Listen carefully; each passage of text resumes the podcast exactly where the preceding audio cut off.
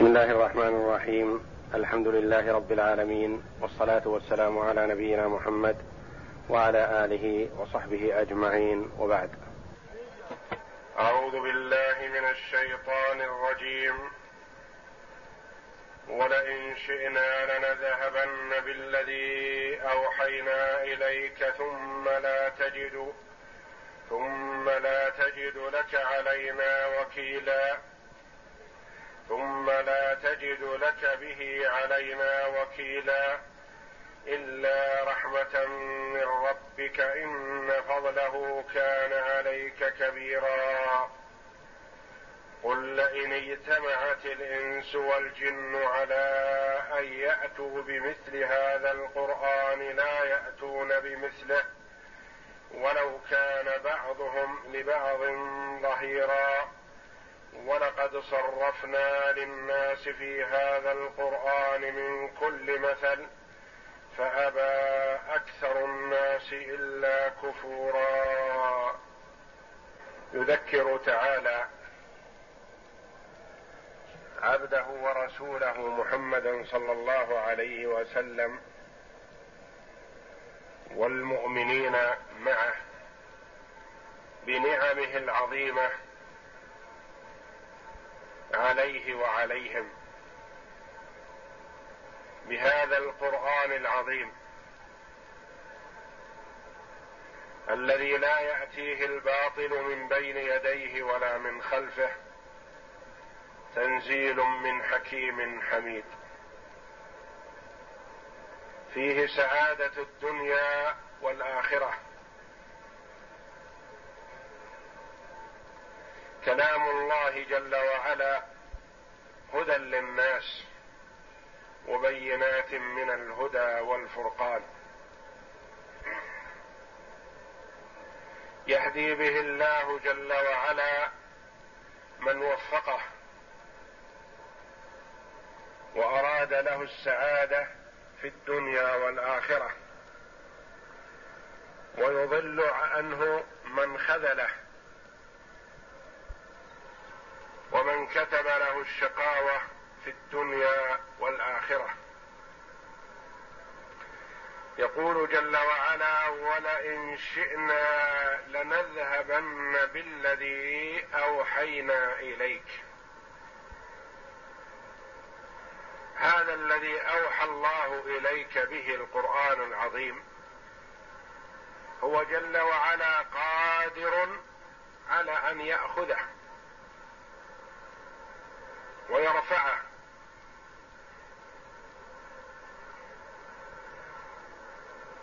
فاللام هذه ولئن اللام موطئة للقسم.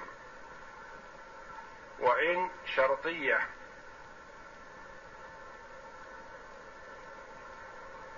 وجواب القسم لنذهبن. وهو يكفي عن جواب الشرط.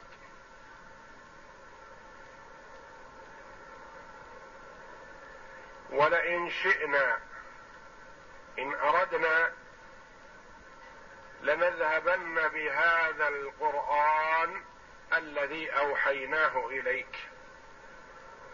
فهو قادر جل وعلا على أن يرفعه من المصاحف ومن صدور الرجال.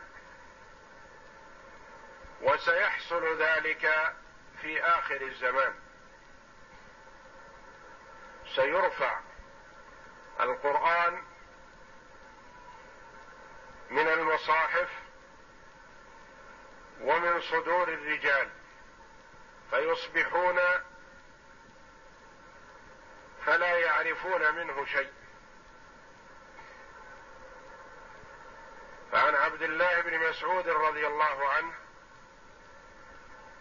قال يطرق الناس ريح حمراء يعني في آخر الزمان من قبل الشام. فلا يبقى في مصحف رجل ولا في قلبه آية. ثم قرأ ابن مسعود ولئن شئنا لنذهبن بالذي أوحينا إليك.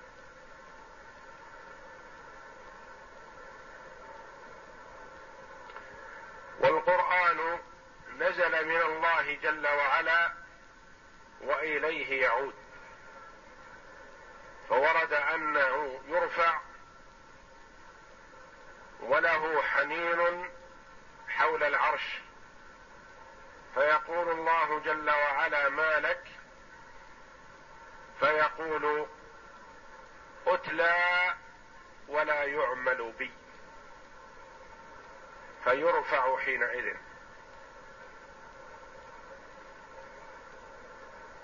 يتلى يقرأ بالألسن ولكن لا يطبق.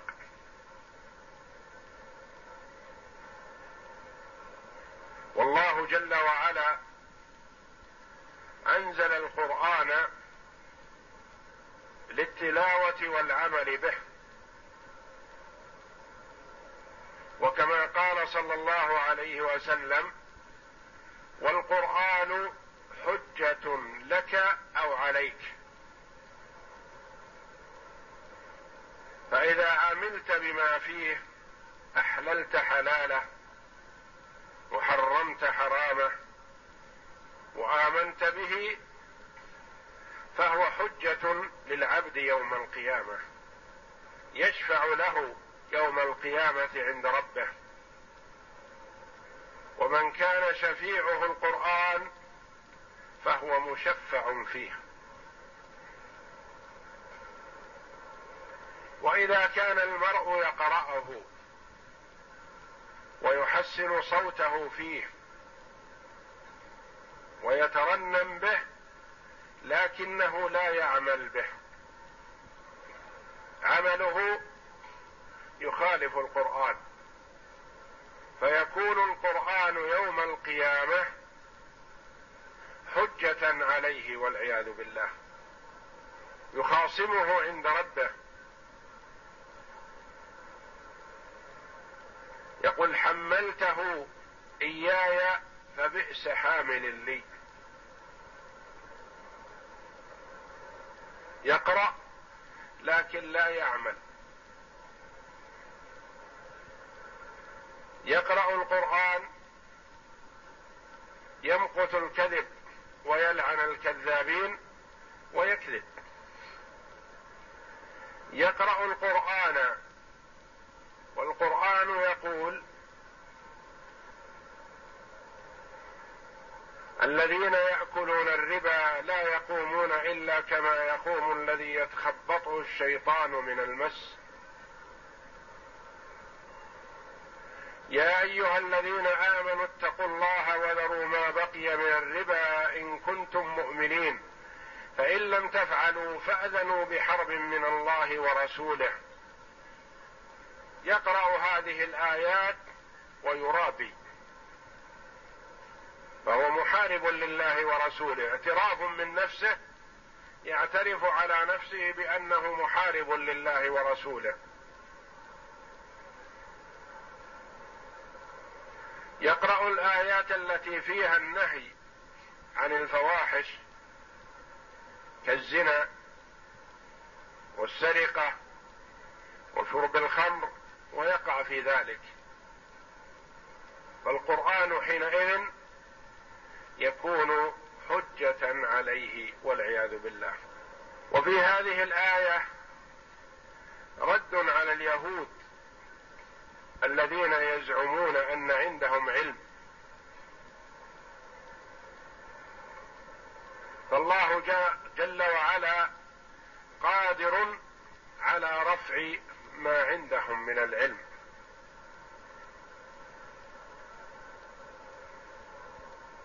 يرفعه من المصاحف من الكتب ومن الصدور.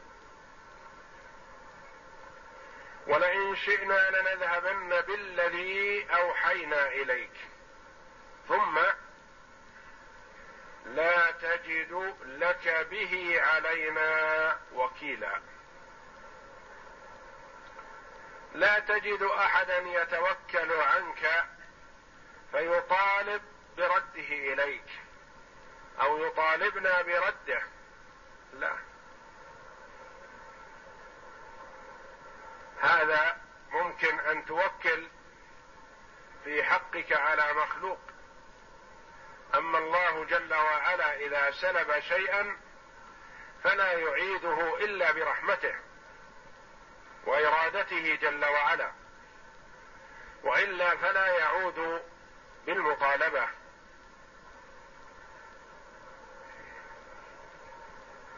إلا رحمة من ربك إن فضله كان عليك كبيرا.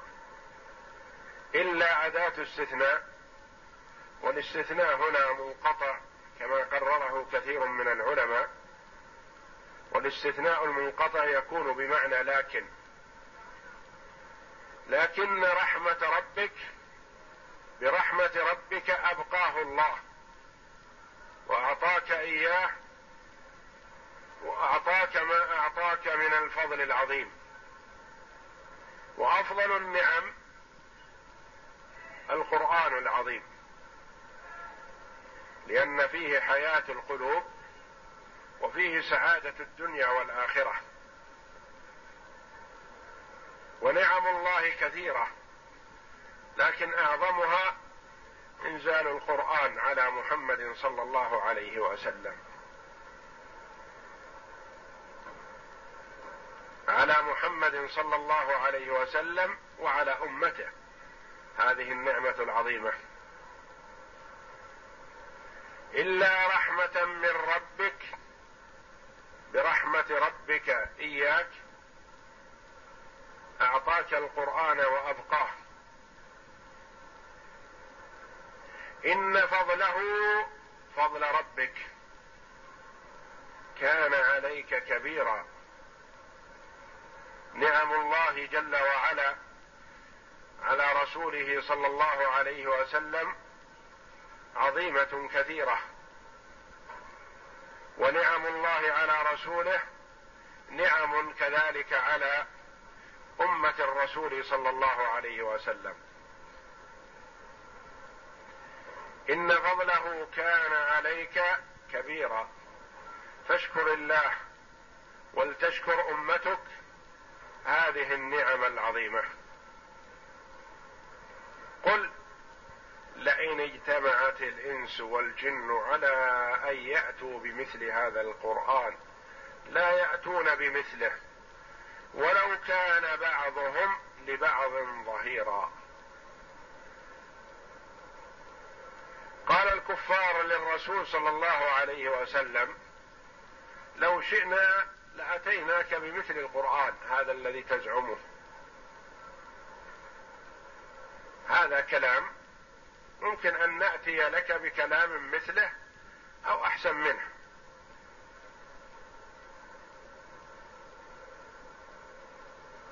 كأنهم يقولون تزعم أن القرآن معجزة لك وهذا ليس بمعجزة.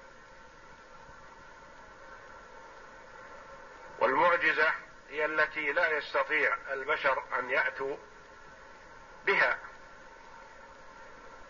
فكأنهم يقولون نحن نستطيع أن نأتيك بمثل هذا القرآن. فقال الله جل وعلا متحديا لهم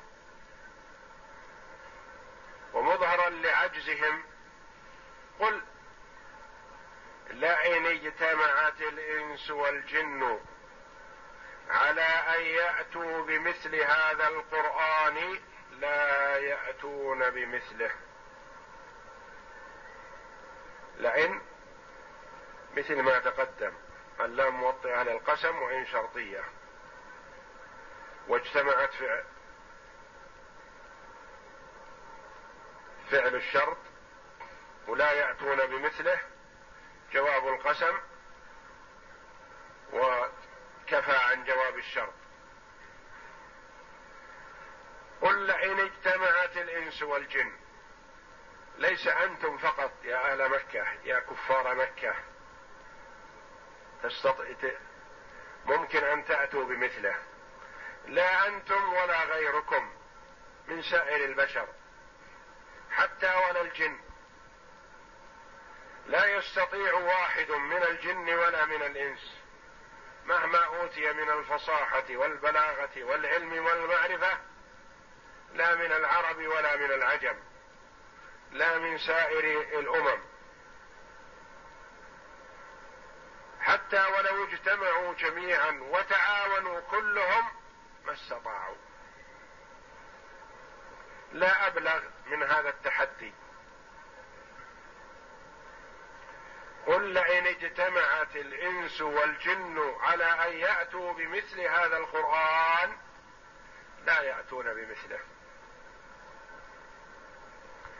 ولو كان بعضهم لبعض ظهيرا حتى ولو حصل التعاون بينهم. تعاون الجن والإنس وكل أتى بمنتهى قدرته ما استطاعوا أن يأتوا بمثله. حتى ولا بعشر سور مثله. حتى ولا بسورة واحدة. ولا بأقصر سورة منه. ما يستطيعون. وذلك أنه لا يمكن أن يأتي مخلوق بمثل كلام الخالق جل وعلا. لأن كلام الناس على مستواهم وعلى قدرهم. وكلام الله جل وعلا على قدره. فلا يمكن أن يصل مخلوق بأن يستطيع أن يأتي بمثل القرآن. والقرآن اشتمل على أمور عظيمة وكثيرة. اشتمل على بلاغة وفصاحة وحسن ترتيب وتنسيق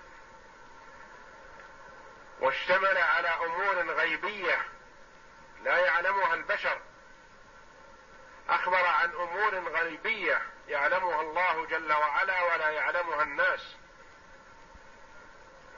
أخبر عما مضى وأخبر عن الحاضر وأخبر عن المستقبل. فلا يستطيع البشر أن يأتوا بمثله. حتى ولو تعاونوا جميعا هم والجن ما استطاعوا. لا يأتون بمثله ولو كان بعضهم لبعض ظهيرا عوينا معاونا تعاونوا على ذلك. وهذا دليل عظيم واضح بين على عظمة هذا القرآن.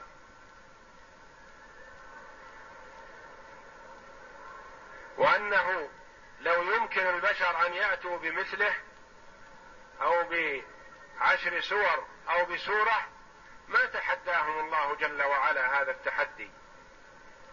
فهو تحداهم عن علم بأنهم لا يستطيعون أن يأتوا بمثله. مع أن الدوافع قوية. يحب أن يعارضوه. لعداوتهم للنبي صلى الله عليه وسلم. ولحرصهم على رد دعوته. وعلى تكذيبه صلى الله عليه وسلم. فعندهم الدوافع عظيمة ومع ذلك ما استطاعوا. وهم مشهورون أئمة الفصاحة والبلاغة. فالفصاحة في العرب وفي قريش خاصة فهم أفصح العرب. ولهذا يأتون يأتي العرب من كل جهة يعرضون عليهم أشعارهم ونثرهم.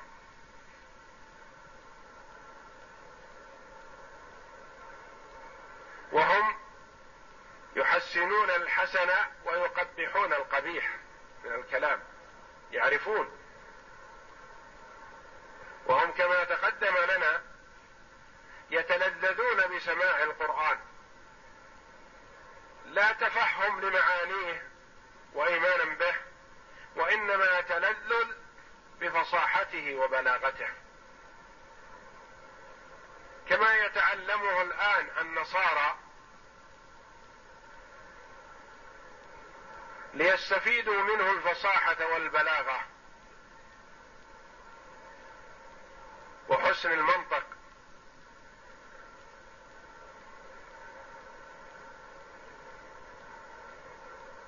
فالقرآن يدرس يدرس في بعض الجامعات. الغربية لا دراسة لأحكامه وتعاليمه الجليلة وإنما لفصاحته وبلاغته وما فيه من المعاني الفصيحة التي يستفيدون منها.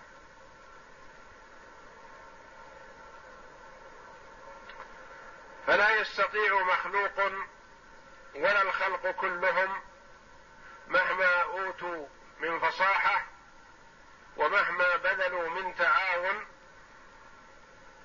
لا يستطيعون أن يأتوا بمثله.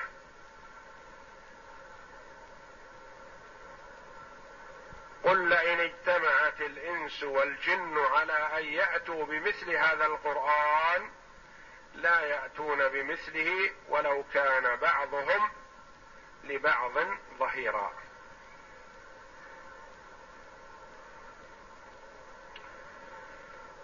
ثم ذكر جل وعلا ما اشتمل على ما اشتمل عليه القرآن من البيان والإيضاح والأمثلة.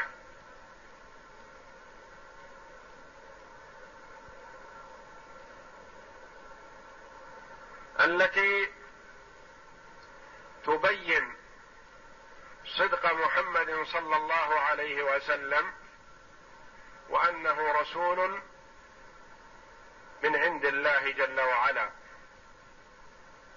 فقال ولقد صرفنا للناس في هذا القرآن من كل مثل. فيه البيان الكامل والإيضاح فيه الحجج وفيه الأمثلة العقلية والحسية.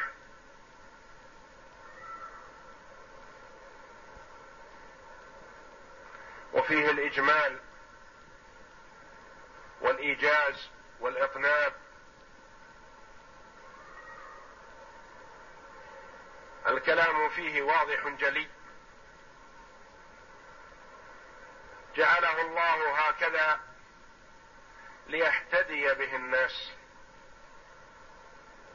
ولقد صرفنا بينا ووضحنا وكررنا الأمثلة في للناس في هذا القرآن. من كل مثل من كل حجة بينة واضحة على وحدانية الله جل وعلا وعلى صدق الرسول صلى الله عليه وسلم. فابى أكثر الناس إلا كفورا. أكثر الناس ما استجابوا ومن قادوا وهذه سنة الله في خلقه. الأكثر على الضلال والقلة على الحق. كما قال جل وعلا وما أكثر الناس ولو حرصت بمؤمنين. وإن تطع أكثر من في الأرض يضلوك عن سبيل الله. فلا يغتر المسلم بالكثرة. ويقول جن الناس على هذا العمل أو على هذه الطريقة. وإنما الحق يعرف بالدليل. وبيان الله جل وعلا وبيان رسوله. ولا يعرف الحق بالناس أو بالتابعين. له وإنما يقوم الناس بحسب اتباعهم الحق. فمن اتبع الحق فهو المهتدي وإن كان واحدا. فابراهيم عليه السلام كان أمة وحده كان على الحق وحده والناس كلهم على الضلال.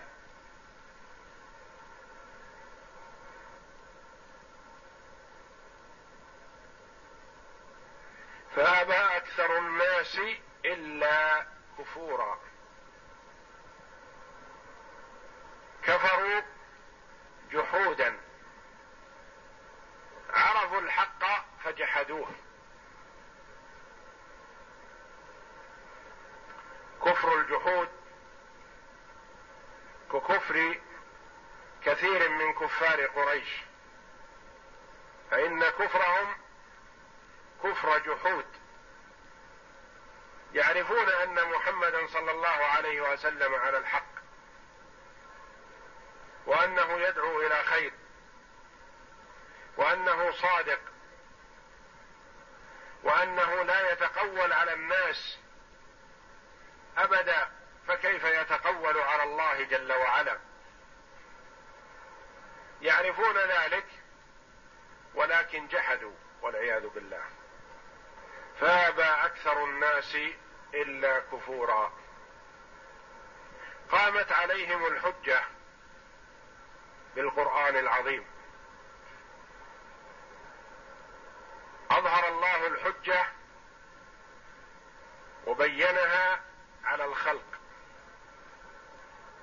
فمن اهتدى فبتوفيق الله ومن عمي وضل عن الحق فهو لا يضر الله شيئا وإنما يعود الضرر على نفسه.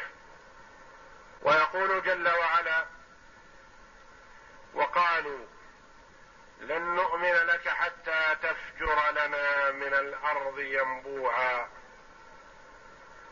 أو تكون لك جنة من نخيل وعنب فتفجر الأنهار خلالها تفجيرا أو تسقط السماء كما زعمت علينا كسفا أو تأتي بالله والملائكة قبيلا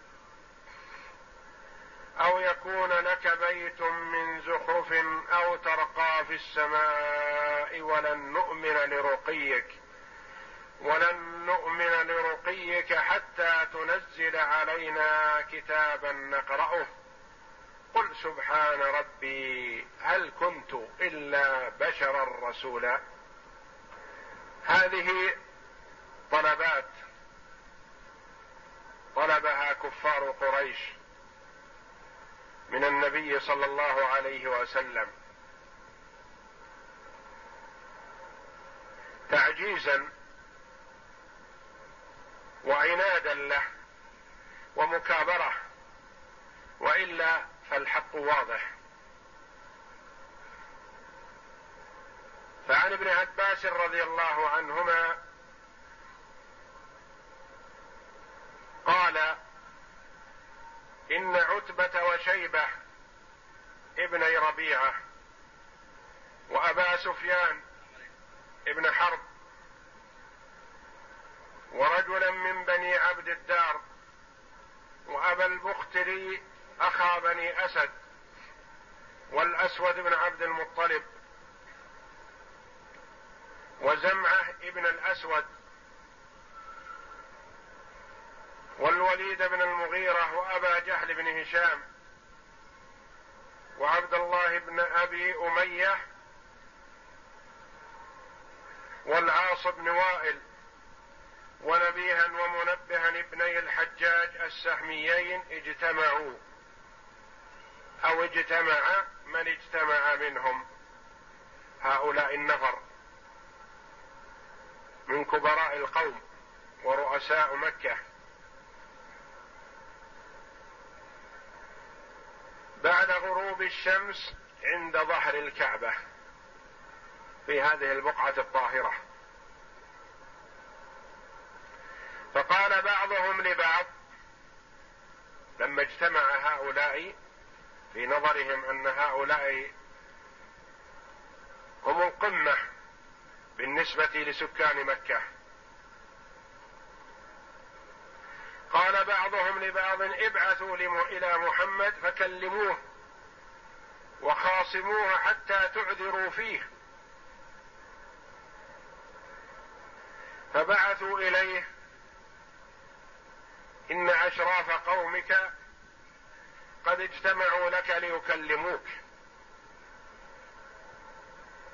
فجاءهم رسول الله صلى الله عليه وسلم سريعا وهو يظن أنه قد بدا لهم في أمره بدا وكان عليهم حريصا يحب رشدهم ويعز عليه عنتهم صلى الله عليه وسلم حتى جلس إليهم.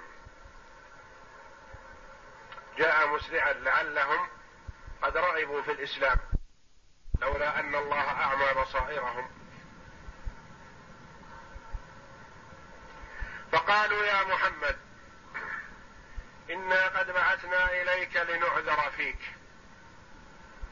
وإنا والله ما نعلم رجلا من العرب أدخل على قومه ما أدخلت على قومك. لقد صدقوا في هذه الكلمة. ما جاء أحد من العرب بمثل ما جاء به الرسول صلى الله عليه وسلم من النور والهدى والسعادة والرياسه وسعادة الدنيا والآخرة كله فيما جاء به الرسول صلى الله عليه وسلم. ما جاء أحد بمثل ما جاء به لكنهم عكسوهم لقد شتمت الآباء وعبت الدين وسفحت الأحلام وشتمت الآلهة وفرقت الجماعة. فما بقي من قبيح إلا وقد جئته فيما بيننا وبينك. أتوا بهذا السب لعله أن يقنع فيما يعرضون عليه. أرادوا سبه اولا ثم إغراءه. لعله يستجيب لهم. فإن كنت إنما جئت بهذا الحديث تطلب به مالا جمعنا لك من أموالنا حتى تكون أكثرنا مالا. وإن كنت إنما تطلب الشرف فينا سودناك علينا. انظر إلى تناقضهم. سبوه ذلك السب الشنيع ثم قالوا سودناك علينا. لو كان كما قلتم فلا يصلح أن يكون سيدا. وإن كنت تريد ملكا ملكناك علينا. جعلوه ملك بايعوه بالملك. وإن كان هذا الذي يأتيك بما يأتيك رئيا تراه قد غلب عليك. وكانوا يسمون التابع من الجن يعني فيك مس من الجن. رئي فربما كان ذلك يعني رئي من الجن. بذلنا أموالنا في طلب الطب حتى نبرئك منه أو نعذر فيك.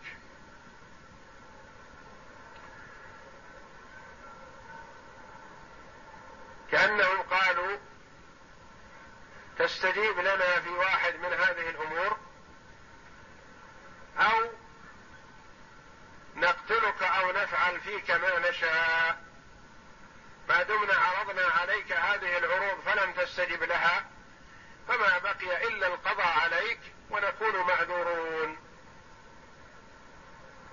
فقال رسول الله صلى الله عليه وسلم ما بي ما تقولون. ما جئتكم بما جئتكم به أطلب أموالكم ولا الشرف فيكم ولا الملك عليكم وليس بي ما تقولون من الجن ولكن الله بعثني إليكم رسولا وأنزل علي كتابا وأمرني أن أكون لكم بشيرا ونذيرا. فبلغتكم رسالات ربي ونصحت لكم. فإن تقبلوا مني ما جئتكم به فهو حظكم في الدنيا والآخرة. سعادتكم وفوزكم في الدنيا والآخرة.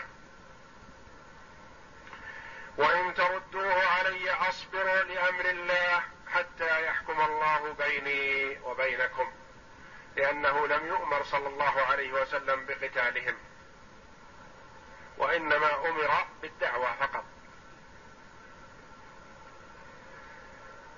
يقول ابن كثير رحمه الله أو كما قال رسول الله صلى الله عليه وسلم فقالوا يا محمد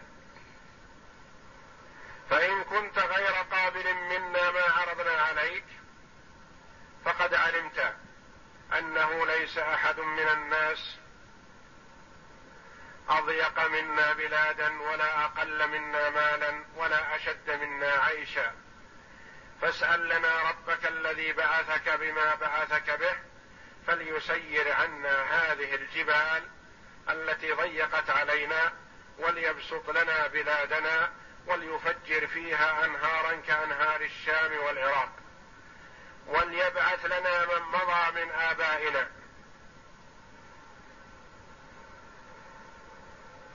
وليكن في من يبعث لنا منهم قصي بن كلاب جد قريش. فإنه كان شيخا صدوقا. فنسألهم عما تقول حق هو أم باطل؟ فإن صنعت ما سألناك وصدقوك صدقناك وعرفنا به منزلتك عند الله وأنه بعثك رسولا كما تقول. افعل لنا هذا الفعل الذي نطلب حتى نعرف صدقك. فقال لهم رسول الله صلى الله عليه وسلم ما بهذا بعثت؟ ما بعثت بأمر من أمور الدنيا ولا كان الهدف الدنيا أو الزراعة أو الأشجار والنخيل أو الأنهار ما بهذا بعثت؟ إنما جئتكم من عند الله بما بعثني به. فقد بلغتكم ما أرسلت به إليكم فإن تقبلوه فهو حظكم في الدنيا والآخرة. وإن تردوه علي أصبر لأمر الله حتى يحكم الله بيني وبينكم. قالوا فإن لم تفعل لنا هذا فخذ لنفسك. إن كنت لا تريد نفعنا ببسط الخير لنا وإبعاد الجبال وإيجاد الأنهار فخذ لنفسك أنت. فسل ربك أن يبعث ملكا يصدقك بما تقول ويراجعنا عنك ونسأله وتسأله فيجعل لك جنات وكنوزا وقصورا من ذهب وفضة. ويغنيك بها عما نراك تبتغي فإنك تقوم بالأسواق وتلتمس المعاش كما نلتمسه حتى نعرف فضل منزلتك من ربك إن كنت رسولا كما تزعم. إن كنت لا تريد لنا فاسأل لنفسك أنت أن يجعل لك ربك كذا وكذا وكذا إلى آخره.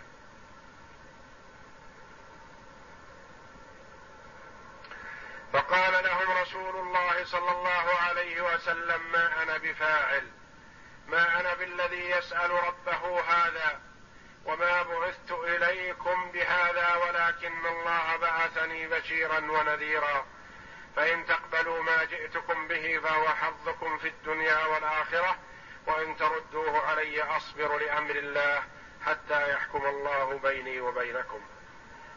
قالوا عرضوا عرضا آخر. فأسقط السماء كما زعمت أن ربك إن شاء فعل ذلك. فإنا لن نؤمن لك إلا أن تفعل. فقال لهم رسول الله صلى الله عليه وسلم ذلك إلى الله. إن شاء فعل بكم ذلك. فقالوا يا محمد أما علم ربك أنا سنجلس معك ونسألك عما سألناك عنه؟ ونطلب منك ما نطلب فيقدم إليك ويعلمك ويعلمك ما تراجعنا به ويخبرك بنا إذا لم نقبل منك ما جئتنا به. فقد بلغنا أنه إنما يعلمك هذا رجل باليمامة يقال له الرحمن. وإنا والله لا نؤمن بالرحمن أبدا فقد أعذرنا إليك يا محمد. هم يزعمون أن الرسول صلى الله عليه وسلم يتلقى هذا من رجل باليمامة يقال له الرحمن لأنهم سمعوه يدعو الله ويدعو الرحمن. فقالوا والله لا نؤمن به.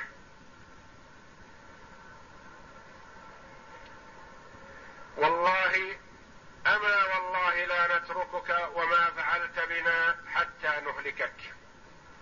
ما دام أنك ما استجبت لنا بشيء من طلباتنا هذه لن نتركك حتى نهلكك أو تهلكنا. نقضي عليك أو تقضي علينا. وقال بعضهم نحن نعبد الملائكة وهي بنات الله. وقال قائلهم لن نؤمن لك حتى تأتي بالله والملائكة قبيلا. فلما قالوا ذلك أيس منهم الرسول صلى الله عليه وسلم وقام عليه الصلاة والسلام عنهم حزينا لأنه جاء مشرئبا فرحا يظن أنهم سيؤمنون. فلما سمع مقالتهم وما طلبوه أيس فقام عليه الصلاة والسلام منهم حزينا.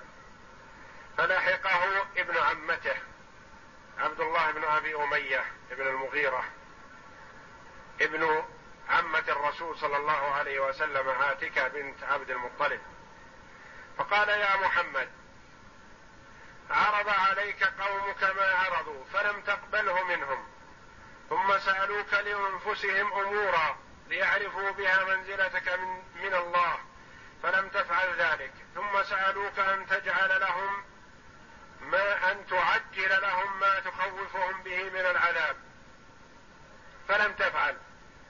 فوالله لا أؤمن بك أبدا حتى تتخذ إلى السماء سلما ثم ترقى فيه وأنا أنظر. ثم تأتي حتى تأتيها وتأتي معك بصحيفة منشورة. ومعك, ومعك أربعة من الملائكة يشهدون لك أنك كما تقول. وأيم الله لو فعلت ذلك لظننت أني لا أصدقك. من الذي يقول هذا القول؟ عبد الله بن أمية. ألقى الله الإيمان في قلبه فآمن وحسن إيمانه وإسلامه رضي الله عنه. لحق الرسول بعدما قام من قومه قال طلب منك قومك كذا. عرضوا عليك ما عرضوا أن يسودوك أن يملكوك أن يجمعوا لك الأموال فلم تقبل. وطلبوا منك شيئا ينفعهم.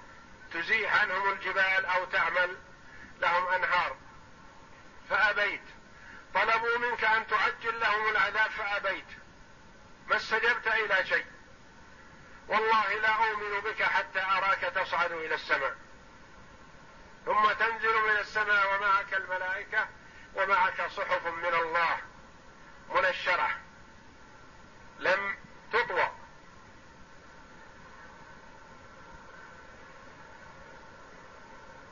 معك الشهود على صحة ما تقول. وحتى لو فعلت ذلك والله إني لأظن أني لأصدقك هذا الذي يقول هذا القول آمن رضي الله عنه وصدق النبي صلى الله عليه وسلم. فالإيمان بيد الله جل وعلا والهداية والتوفيق بيده جل وعلا. لما قالوا هذه المقالة وعرضوا على الرسول ما عرضوا وقام منهم عليه الصلاة والسلام حزينا لأنه توقع إسلامهم أنزل الله جل وعلا عليه. وقالوا لن نؤمن لك حتى تفجر لنا من الأرض ينبوعا. هذا كلام. الكفار قالوا لك كذا. لن نؤمن لك حتى تفجر لنا من الأرض ينبوعا. حتى تفجر لنا الأرض أنهار. أو تكون لك جنة من نخيل وعنب. الجنة البستان الذي غطت أشجاره أرضه. يعني ما في الأرض مستتر بالأشجار. أو تكون لك جنة من نخيل وعنب فتفجر الأنهار خلالها تفجيرا وسطها. يعني شيء يكون لنا كلنا أو لك وحدك. أو تسقط السماء كما زعمت. لأنه عليه الصلاة والسلام قال إن الله قادر على أن يسقط عليكم حجارة من السماء أن يقذفكم من السماء. أو تسقط السماء كما زعمت علينا كسفا قطعا. أو تأتي بالله والملائكة قبيلا حاضرين يشهدون معك. أو يكون لك بيت من زخرف ذهب. أو ترقى في السماء تصعد. ولن نؤمن لرقيك. الرقي وحده لا يكفينا. لأن الرسول صلى الله عليه وسلم أخبرهم أنه رقى إلى السماء عرج به إلى السماوات العلى صلوات الله وسلامه عليه وأخبرهم بذلك. ولن نؤمن لرقيك حتى تنزل علينا كتابا نقرأه. تنزل علينا كتابا نقرأه. قل سبحان ربي. قل لهم أنزه ربي جل وعلا تنزيها أسبحه تسبيحا أقدسه. تعجب مما ألقوا عليه صلى الله عليه وسلم. قل سبحان ربي هل كنت إلا بشرا رسولا من أنا؟ أنا زعمت لديكم أنني أفعل وأفعل وأعمل وأعمل. لا. أنا قلت لكم إني رسول من الله جل وعلا إليكم.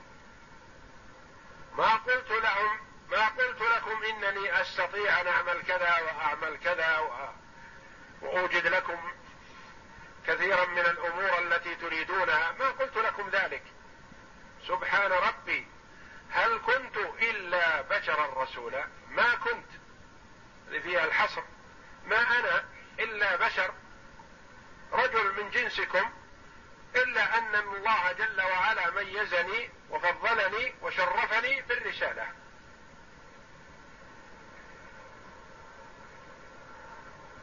والبشر ما يستطيع أن يأتي بهذه الأمور.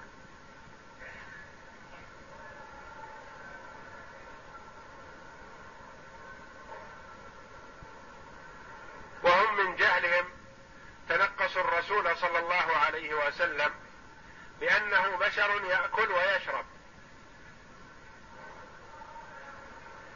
والبشر من طبيعته ذلك. فهو لم يدعي عليه الصلاة والسلام أنه ملك.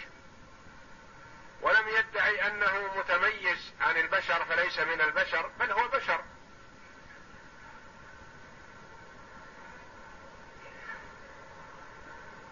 قال الله جل وعلا عنهم وقالوا ما لهذا الرسول يأكل الطعام ويمشي في الأسواق؟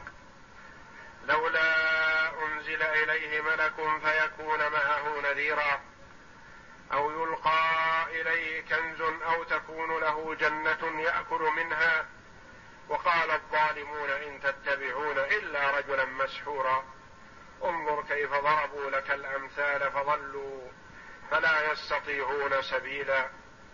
تبارك الذي إن شاء جعل لك خيرا من ذلك جنات تجري من تحتها الأنهار ويجعل لك قصورا. بل كذبوا بالساعة وأعتدنا لمن كذب بالساعة سعيرا. يتوعدهم جل وعلا لأنهم كذبوا بيوم القيامة. وقد عرض الله جل وعلا على رسوله صلى الله عليه وسلم الدنيا فاباها عليه الصلاة والسلام. كما روي عن أبي أمامة رضي الله عنه عن النبي صلى الله عليه وسلم قال عرض علي ربي عز وجل ليجعل لي بطحاء مكة ذهبا. فقلت لا يا ربي ولكن أشبع يوما وأجوع يوما.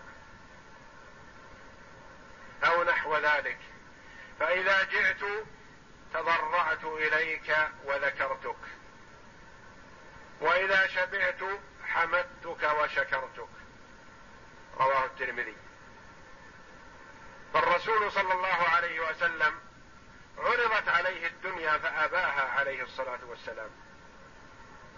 كما أن الله جل وعلا عرض عليه أن يعجل لقريش ما طلبوا يعطيهم ما طلبوا.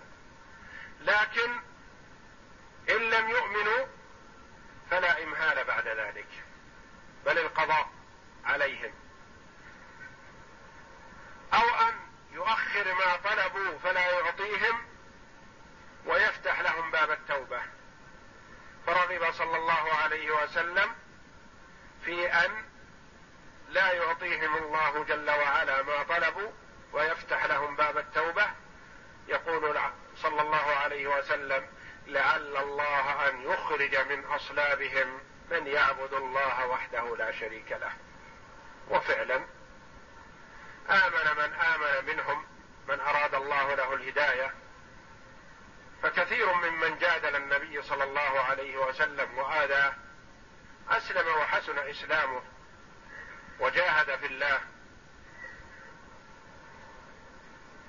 وصاروا من قادة الفتح الإسلامي كما تقدم لنا وعرفنا عن خالد بن الوليد وعمرو بن العاص وعكرم وعكرمة بن أبي جهل وأبا سفيان بن حرب وعبد الله بن أمية وغيرهم.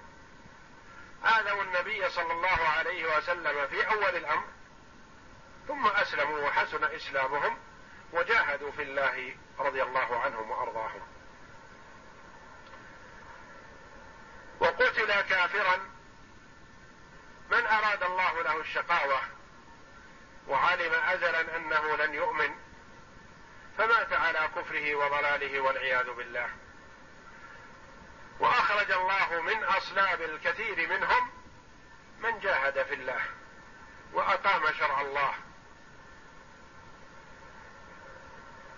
ودعا إلى الله جل وعلا وصاروا قادة للفتح الإسلامي بسيوفهم وأعمالهم الجليلة رضي الله عنهم ورحمهم. والله أعلم. وصلى الله وسلم وبارك على عبده ورسول نبينا محمد وعلى آله وصحبه أجمعين.